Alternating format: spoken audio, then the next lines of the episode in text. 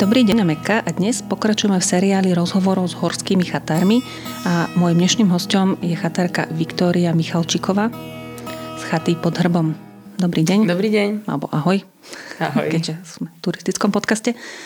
Chata pod hrbom stojí na pomedzi Veporskej vrcho a Polany, nedaleko Banskej Bystrice, alebo ešte bližšie nedaleko Lubietovej a rovno nad ňou sa nachádza Lubietovský vepor, teda masív vepra a jeho kóta hrb sa označuje za geografický stred Slovenska. Chata samotná je teda v sedle pod týmto hrbom a je križovatko peších, cyklistických a lyžiarských trás. A tu by som už nechala Viktóriu, nech nám povie, ako sa konkrétne dostane turista na chatu, z akých nástupných bodov je to ideálne. No, na našu chatu sa dostanete vlastne z viacerých miest, pretože je to taká kryžovatka ciest, možno by sme to nazvali. Pri chate sa vlastne je rozchodník turistický, ktorom sa kryžujú vlastne všetky štyri farby. A jedna sa o to, že najľahšia turistická trasa je z Čelienca, z obce Ľubietovej, kde to ľudia s deťmi vedia výjsť do 35 do 40 minút určite a mladí ľudia za 20-25 minút sú úplne v pohode hore. Potom sa viete dostať, taká kratšia trasa je z obce Osrblie, z troch hôd. To je aj cyklistická, aj turistická a potom už tie dlhšie trasy sú z Chvatimechu, z Predajnej, z Brusna, z Hriňovej, z Polany a z rôznych iných okolitých dedín. A teraz by sme si možno mohli povedať niečo o histórii tejto chaty, kedy sa tu postavila, kto ju postavila a aký mal osud doteraz?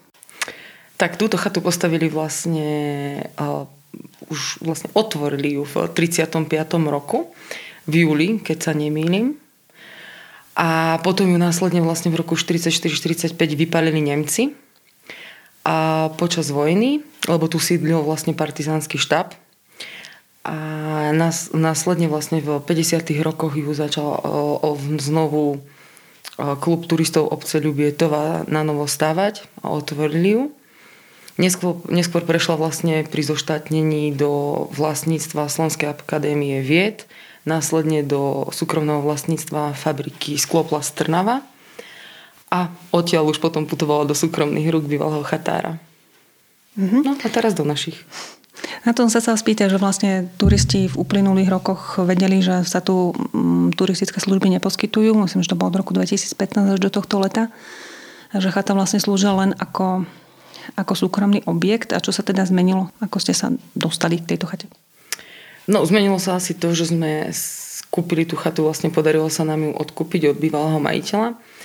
A bývalý majiteľ to už vlastne aj dlhšie predával, takže my sme sa s ním len dohodli a prešlo to vlastne do nášho vlastníctva. A hneď ako to bolo možné a sme sa vlastne dohodli a pokúsili sa spustiť chatu opäť turistom a sprístupniť ju, pretože si myslíme, že na to bola postavená. Uh-huh. A čomu si sa venovala predtým, než im začala viesť túto chatu? Mm, robila som v štátnej správe referenta. Mm, žiadne nejaké aspoň brigády v, v gastrosektore? A som tam, keď som bola mladá, párkrát, ale potom už nie. Uh-huh. A neprekvapilo ťa niečo na tom Mm, na tom jobe? Mm, možno to, že chodia sem oveľa milší ľudia, ako som zažila predtým a sú takí bezprostrední a takí sa dá povedať, že bez starostí, že ľudia sa tu tak radi usmievajú. Koľko vás na chate pracuje tak stálo a koľko no, v turistickej sezóne? Myslím v letnej asi najmä. Tak nastalo tým, že nás je teraz vlastne menej. Sme tu len ja a rodičia. Plus na niektoré víkendy chodia brigadničky ale jedno sa aj preto, že chata ešte sa potrebuje dostať do povedomia proste turistov a rozšíriť si to dobré meno, alebo proste aj to, že už je znovu otvorená a môžu sem ľudia prísť, to trošku dlhšie potrvá. Lebo nie je možné urobiť, čo pár rokov predtým siahalo nejaká poves chaty, urobiť ju za mesiac, za dva napraviť je asi poviem aj nereálne. Takže treba trošku viacej času tomu dať. Hm, predpokladám, že cez víkendy býva vyššia návštevnosť ako týždni. Je aj rozdiel oproti letu? Myslím, že tie víkendy sú podľa mňa podobné. Že akože záleží od počasia, hej, že podľa mňa najviac nás ovplyvňuje to počasie. Podľa toho, aké je počasie, podľa toho je podľa mňa návštevnosť, lebo myslím, že tie víkendy cez leto a na jeseň boli asi dosť porovnateľné. Uh-huh. Chata je otvorená celoročne? Áno. Ako ju zásobujete? Chatu zásobujeme sami. Chodíme si vlastne na nákupy podľa toho, ako nám treba vlastne doplniť sklady a zásoby. Plus e, niektoré spoločnosti nám poskytujú vlastne aj služby, že nám to dovezú. Ale väčšinu si riešime po vlastnej osi. Lebo tá prístupová cesta nie je až tak jednoduchá. Takže skôr to riešime, že samostatne.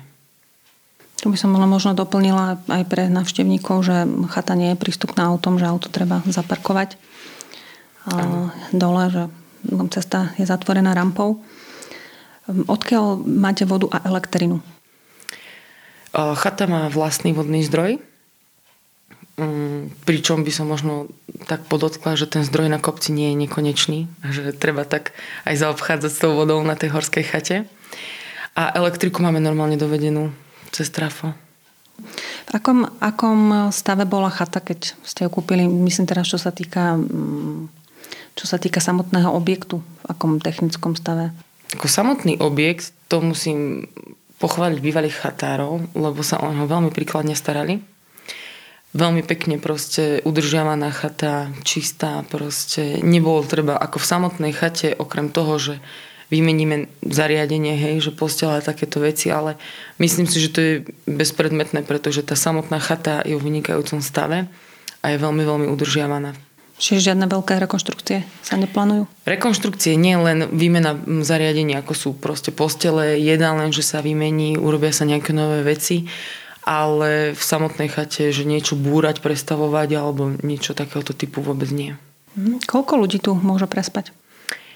Momentálne 48 na pevných lôžkach, na postelných. Takže vlastne poskytujeme také ubytovania, že máme dvojky, štvorky a šestky izby. Na poschodových posteliach dvojky sú vlastne iba spodné lôžka, tam nie sú poschodové. A v telocvični môžu spať ľudia vo svojich vlastných spacákoch na karimatkách, akože v rámci, dajme tomu, turistická miestnosť na ubytovanie. Aj sa to využíva? Málo kedy. Už sa stalo, pár ľudí to chcelo, ale viac si žiadajú tie izby. A ako sú vyriešené sociálne zariadenia? Sociálky sú na chodbách, dámske, pánske. Robili ste nejakú rekonštrukciu kuchyne? Či ani to nebolo treba? Kuch- no, kuchyňu sme úplne vymenili. Celú. Všetko zariadenie vlastne sa... Celá kuchyňa sa vlastne urobila na novo. Od elektriky, vody, plynu, všetkého. Kompletne celá kuchyňa sa vymenila, dala do nerezu a pri tej kuchyni by som sa ešte zastavila aj z takého kulinárskeho alebo gurmánskeho hľadiska, lebo naozaj varíte veľmi dobre.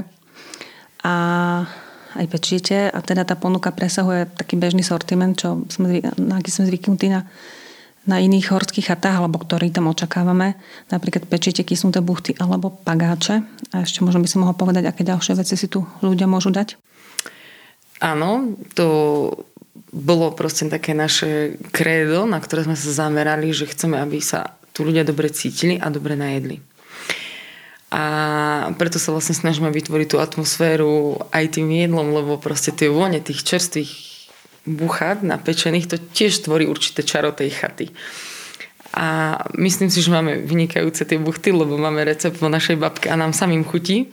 Takže asi preto to tak bude, že ľudia sú s nimi spokojní a veľmi nás to teší. Bude to také asi naše Možno, že by som, možno si dovolím tvrdiť, že také naše chatárske, že máme vlastnú buchtu a máme vlastný pagáč. Čiže... Pagáč je tiež po babke recept? Áno, presne. Ešte po väčšine sú tie buchty plnené? Buchty máme vlastne plnené tvárohom domácim a lekvárom. Lekvár buď dávame väčšinou, aký máme, ale buď čučorietku alebo slivku. Aké sú teda ďalšie plány ešte okrem, alebo sú ďalšie plány okrem výmeny tej, toho nábytku? No máme vonku. Chceme vlastne zveladiť tú chatu a dať taký trošku možno väčší komfort ľuďom v rámci horskej chaty pretože chceme to vonku trošku prerobiť s tým, že dáme aj externú saunu, chceli by sme dať kaďu, chceli by sme dať výrivku a takéto veci postupne. Takže budeme sa určite na to zameriavať, aby tu sa ľudia cítili aj z tejto stránky tak lepšie, že môžu sa aj po dlhej turistike trošku zrekreovať. Aký typ turistov sa chodí? My, ako by si charakterizoval viac možno rodiny s deťmi, viac takí backpackery s batohmi, viac jednodňoví turisti z okolia.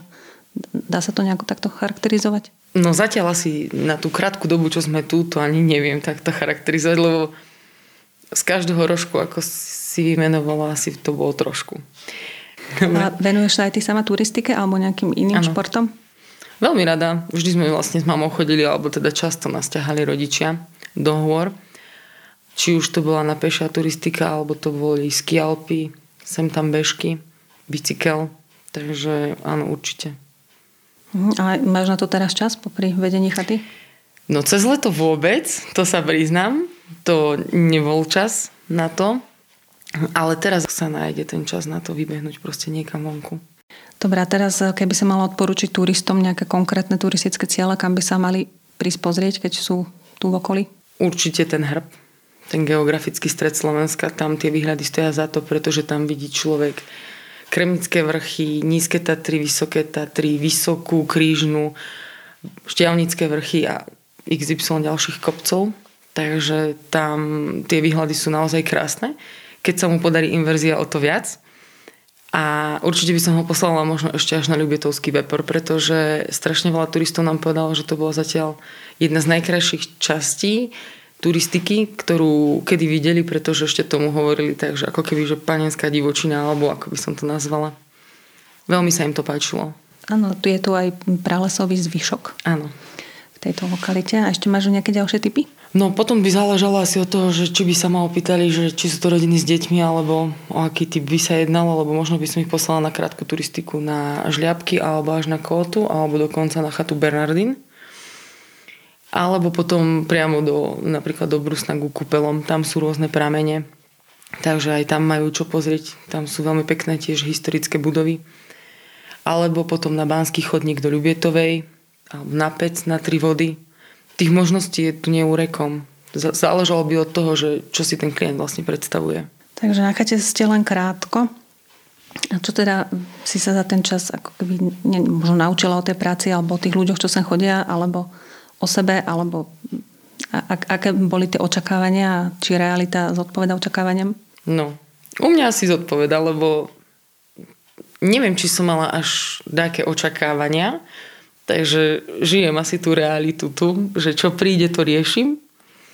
A nemám nič takého, že by som povedala, že niečo špecifické alebo veľmi by sa vynímalo nejakým normálom. Všetko bolo zatiaľ v pohode. Možno, že to ma tak milo prekvapuje, že chodia fakt tak veľmi dobre naladení ľudia sem.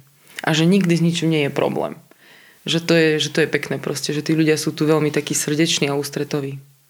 Dobre, tak um, želáme ešte veľa úspechov a ďakujeme za rozhovor Viktorii Michalčikovej, chatarke z chaty pod hrbom. Ahoj. Ahoj. Moje meno je Sonia Meka, vy ste počúvali ďalšie vydanie Hiking podcastu a tešíme sa na vás opäť onedlho. Do počutia.